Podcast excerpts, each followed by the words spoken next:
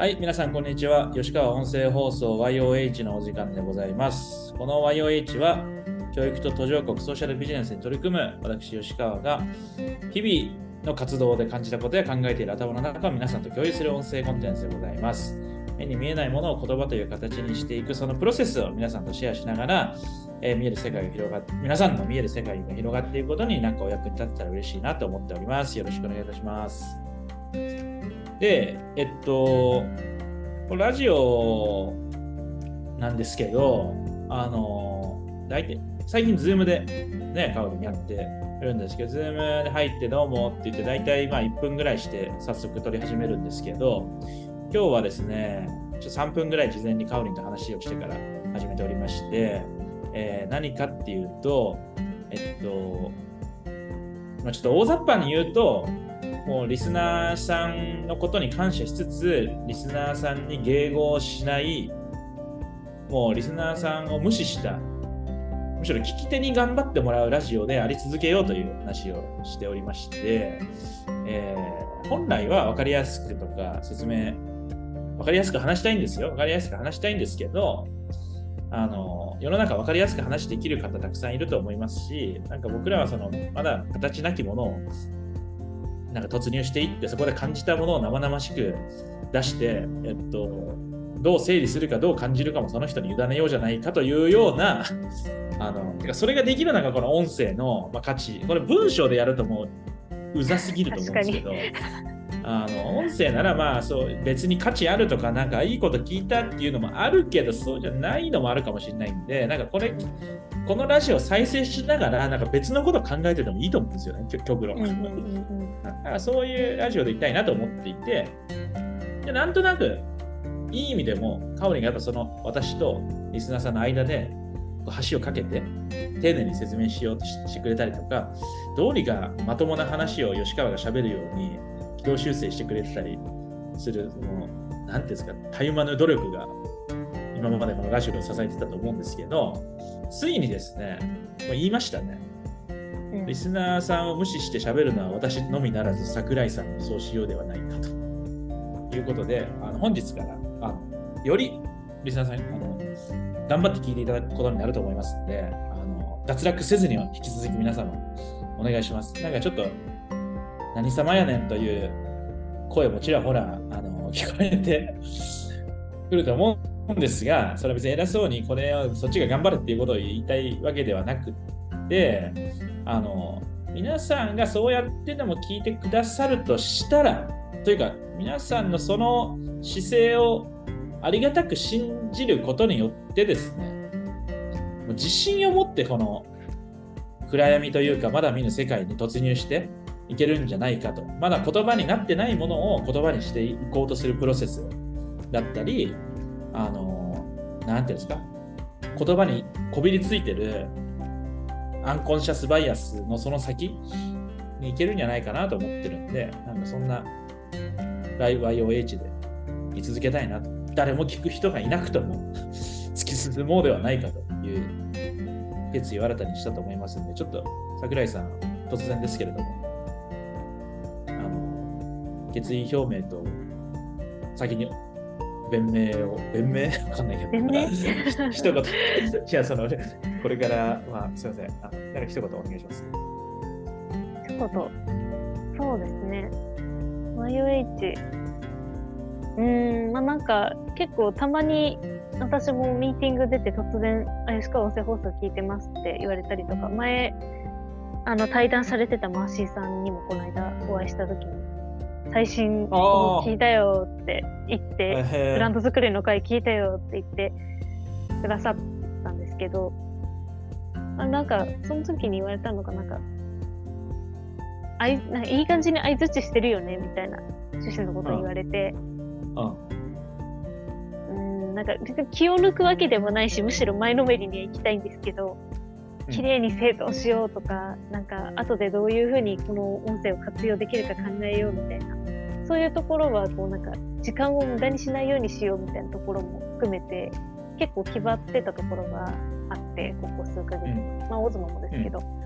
ただなんか、ちょっとそこから抜けようかなと思ってますし、うん。うリスナーさんに対しては、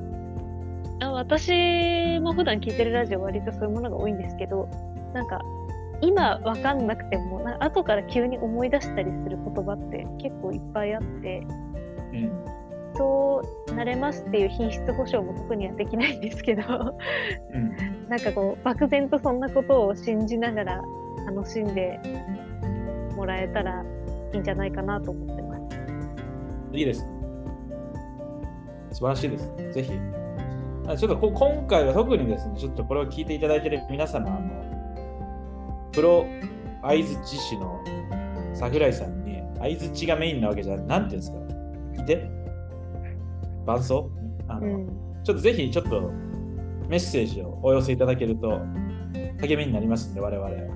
私も心置きなく引き続き、いやべあのなんか大きな悩悩んでるわけでもないんですけど、なんか、うん。あのちょっと気楽にというか、より、よりね、踏み込んで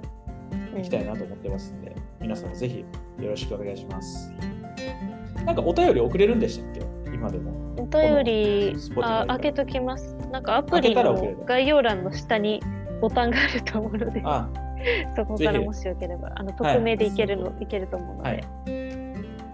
あの個別の DM でも構いませんので、よろしくお願いします。は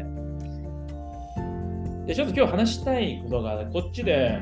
こっちって今ネパールにいて、いろいろやってるんですけど、あのまあなんか AI 時代じゃないですか、もうもはや。で、最近それで、じゃあ残った、残ったっていうか、その、この人間は何すんねんっていうか、何なんだろうっていうこと。で、まあいろいろあるんですけど、まあ、ざっくり言うと、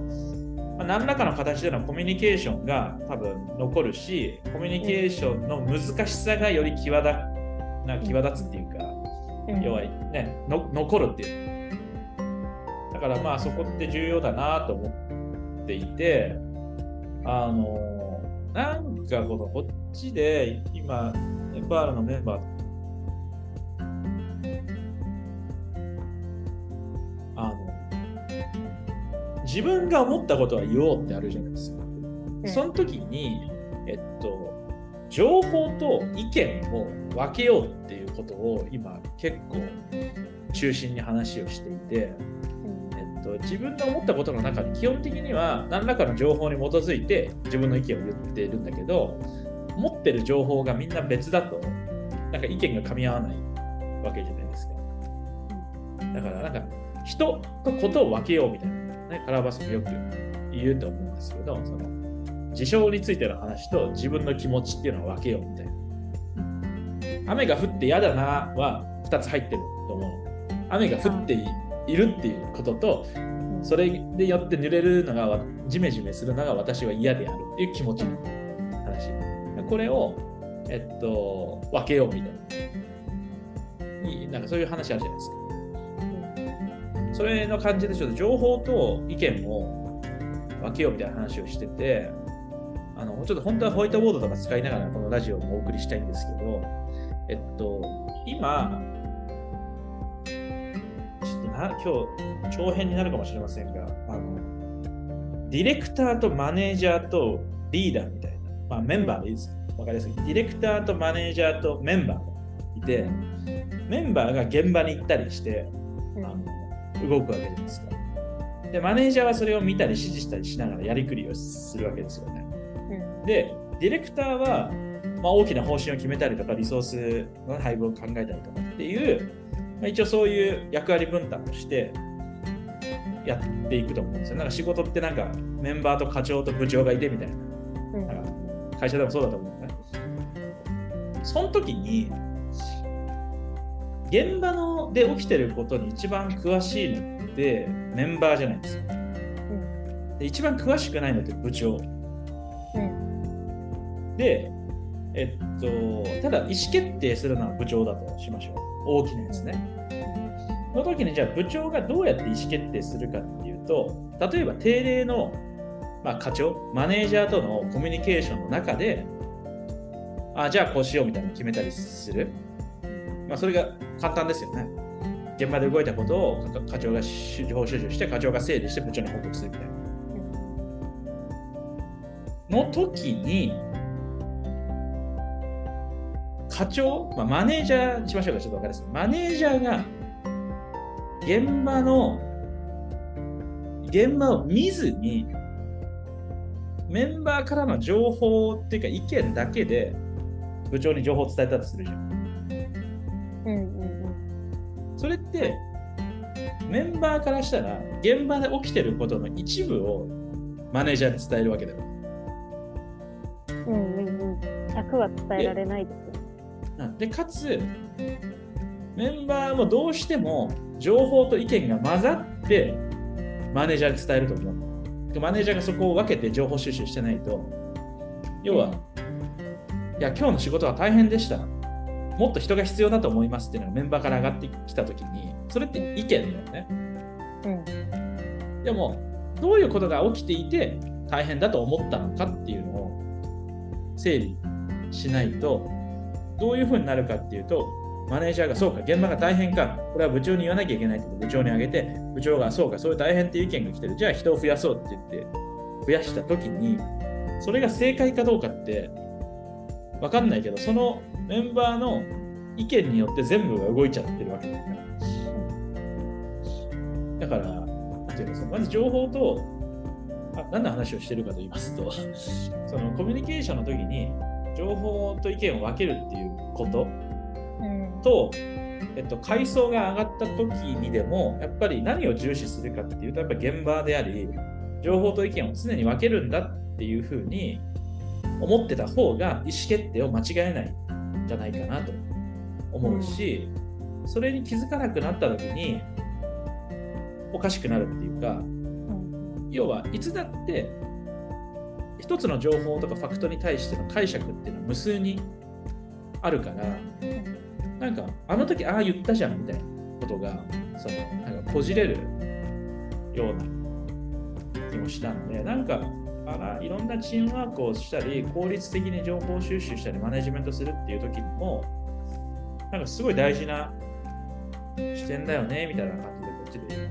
話をしてる今日この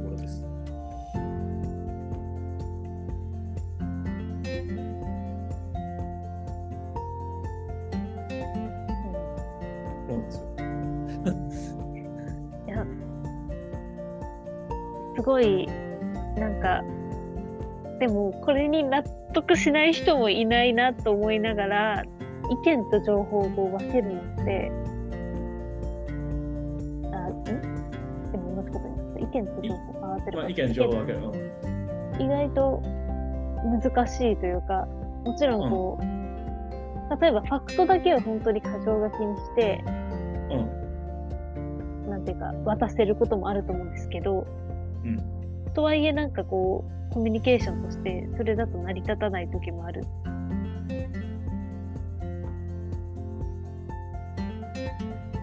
わかる。というか、それがなんか切り分けられてればいいのかなみたいな最近ここまではファクトです。ここからは。うん。うん。でもなんかそれをするためには事前にちゃんと考えないといけないし、ある程度準備して話すっていうのが、そうだな。なんかこれ、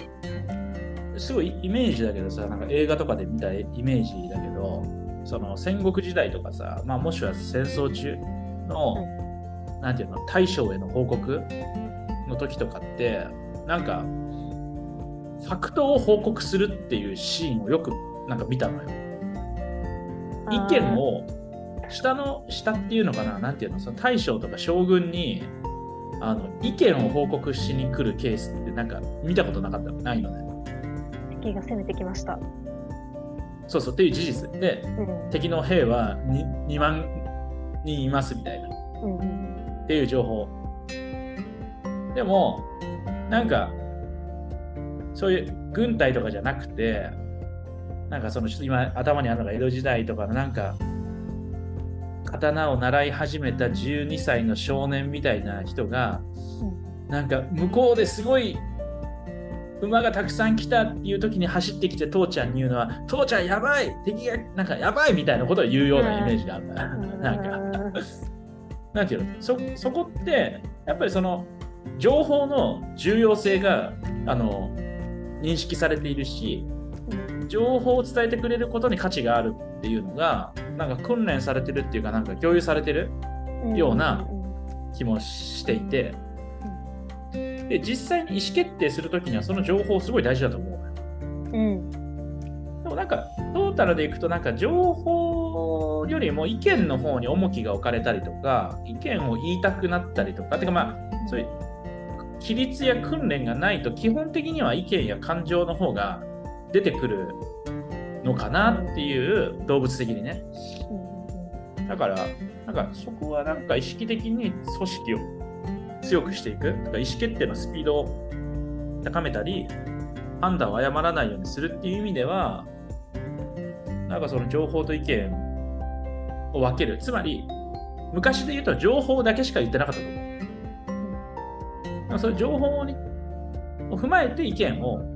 伝える。っていうことがチームのカルチャーとして積み上がっていったら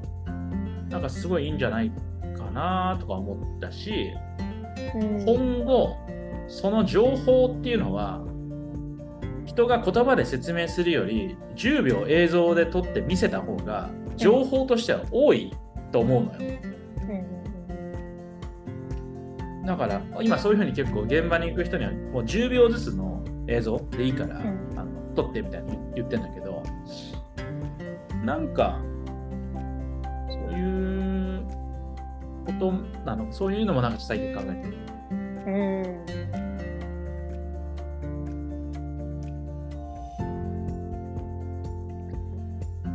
なんかそういうのない？なんかさ、一生懸命さ、報告しようと思ってさ、俺も前の会社の時あるんだけど、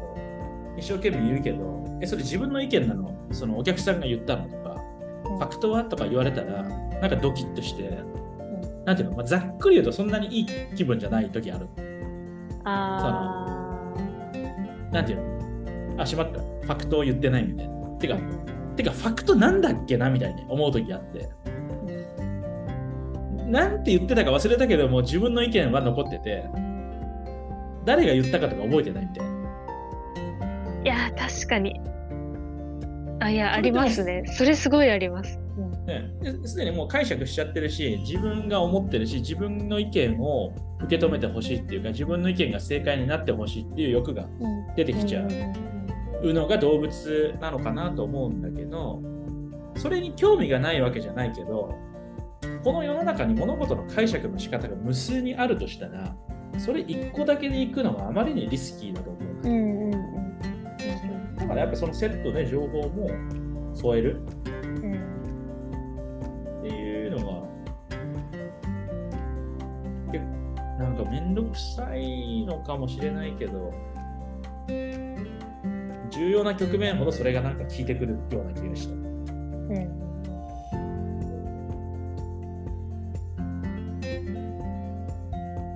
まあバランスなんだろうな、そして。なんか一方で、情報を伝えたするじゃんとするじゃん、めちゃくちゃ丁寧に情報を伝えて。そしたら多分、世のマネージャー陣は何を言うかっていうと、で、あなたはどう思うのとか、で、あなたはどうしたい？のそれ考えてから持ってこいよみたいなのあるあるじゃん、よく。いや、容易に想像がつきます。でねって単語だけでそのコミュニケーションできますよね、そうそうそう。で、人。でって何？そう。で、どうした？みたいな。うんだから、まあ、そういうもんなのが理想を言えばそれがセットうんなんだと思うしどっちかに偏ったらやっぱりいけないいけないっていうかスピードが上がらないのああ、そうですね。でも少なくともその2つを意識して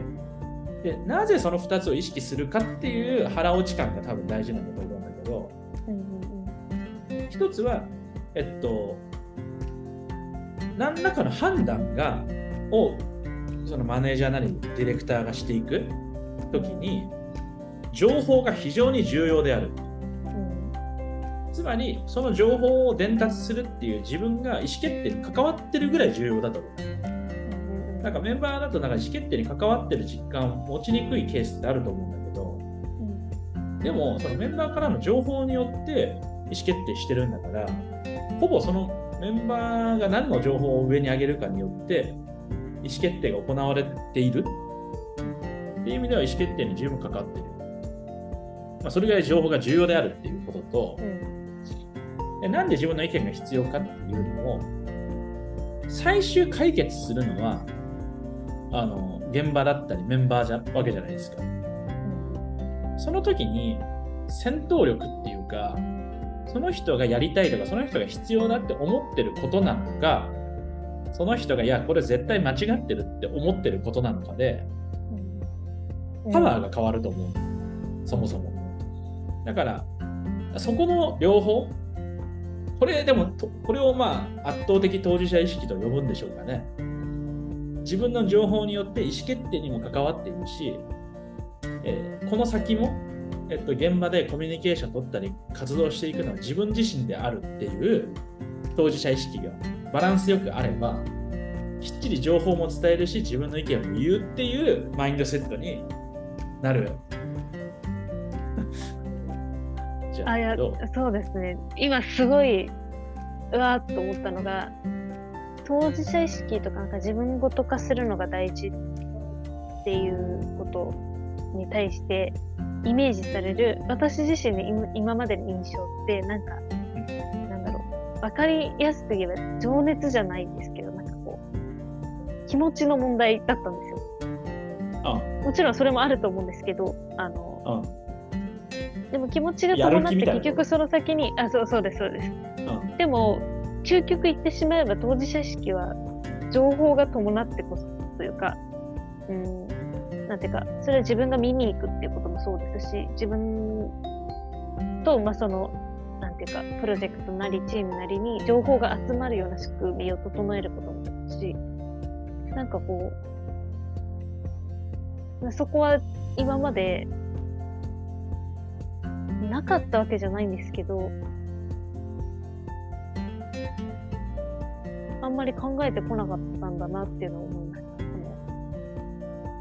なるほどね。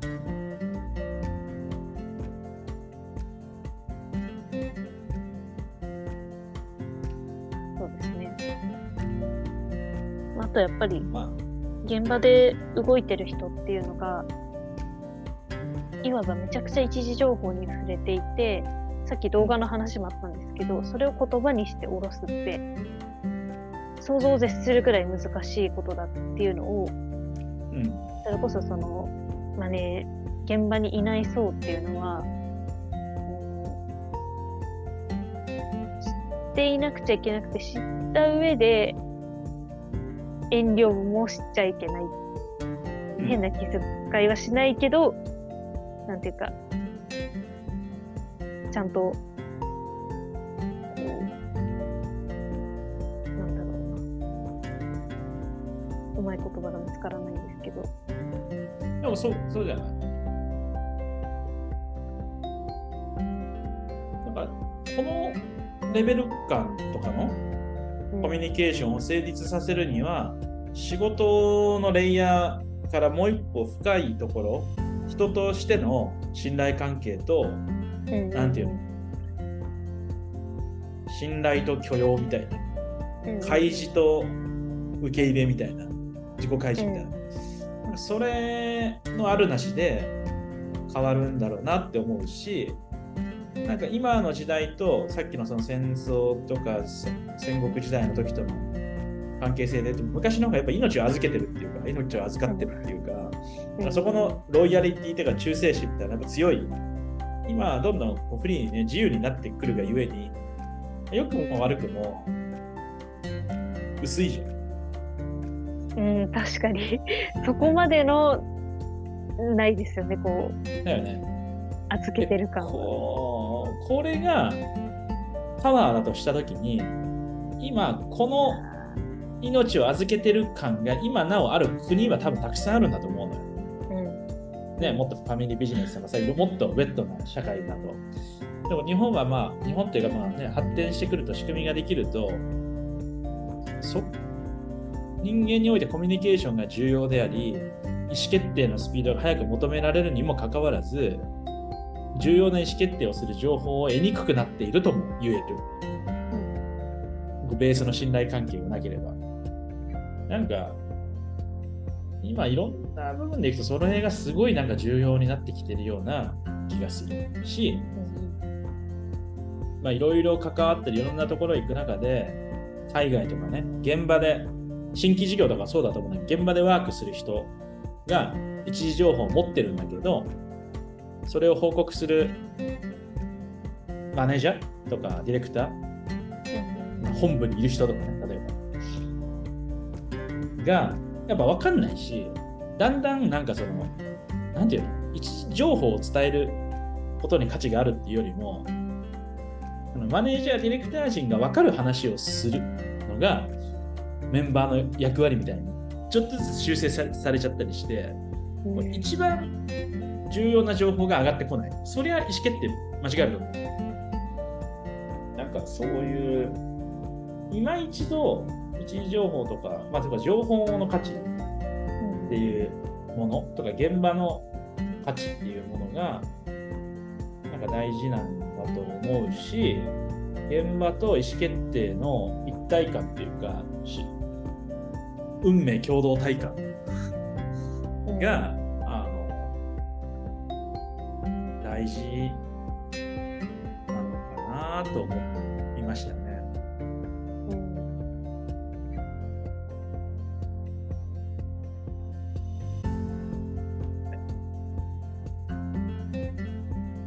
どうですか？お聞きの皆さん。皆さんのチームや何ですか？会社？でも照らし合わせていただきつつ。はい、香りなんかありますか？最後。な大丈夫です。大丈夫ですか？まあいうことなんで、あのーまあそういう意味では今ってさ、俺ネパール来てて、現場もあって、やり取りするじゃないですか。うんで、一時情報を得て、多分意思決定もするみたいな。うんなんか、今そういうフォーメーションにもなってるのかなといううん気もしてて、わかんない。これがどういうメリット、デメリットというか、なんかフォーメーションチェンジうんとかコミュニケーションのあり方のチェンジをした方がいいのかどうかもまたちょっと今後考えてみるのもいいかなと思いますし。ちょっと長々喋りましたね。一旦今日はこんなところでしょうか。はい。はいということで、情報と意見を分けるというお話と、えーまあ、メンバーからディレクターまで運命共同体であり、